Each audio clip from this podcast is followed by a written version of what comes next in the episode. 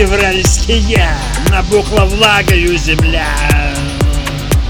Стоит распутица, грязюка, от Украины до Кремля. И не воюют, не стреляют, сирены тоже не звучат. И передышка, расслабление, антракты в сражении для солдат.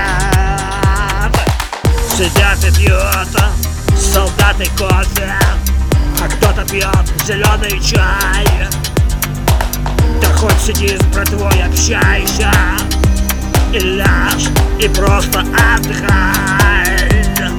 В мозги перелезут мысли, на расслабоне у солдат. Никто при этом не стреляет, ракеты в небе не летят. Антракты в войне, антракты на фронте. Пришел желанным гостем мир на расслабление населения. Покой в стенах домов и квартир.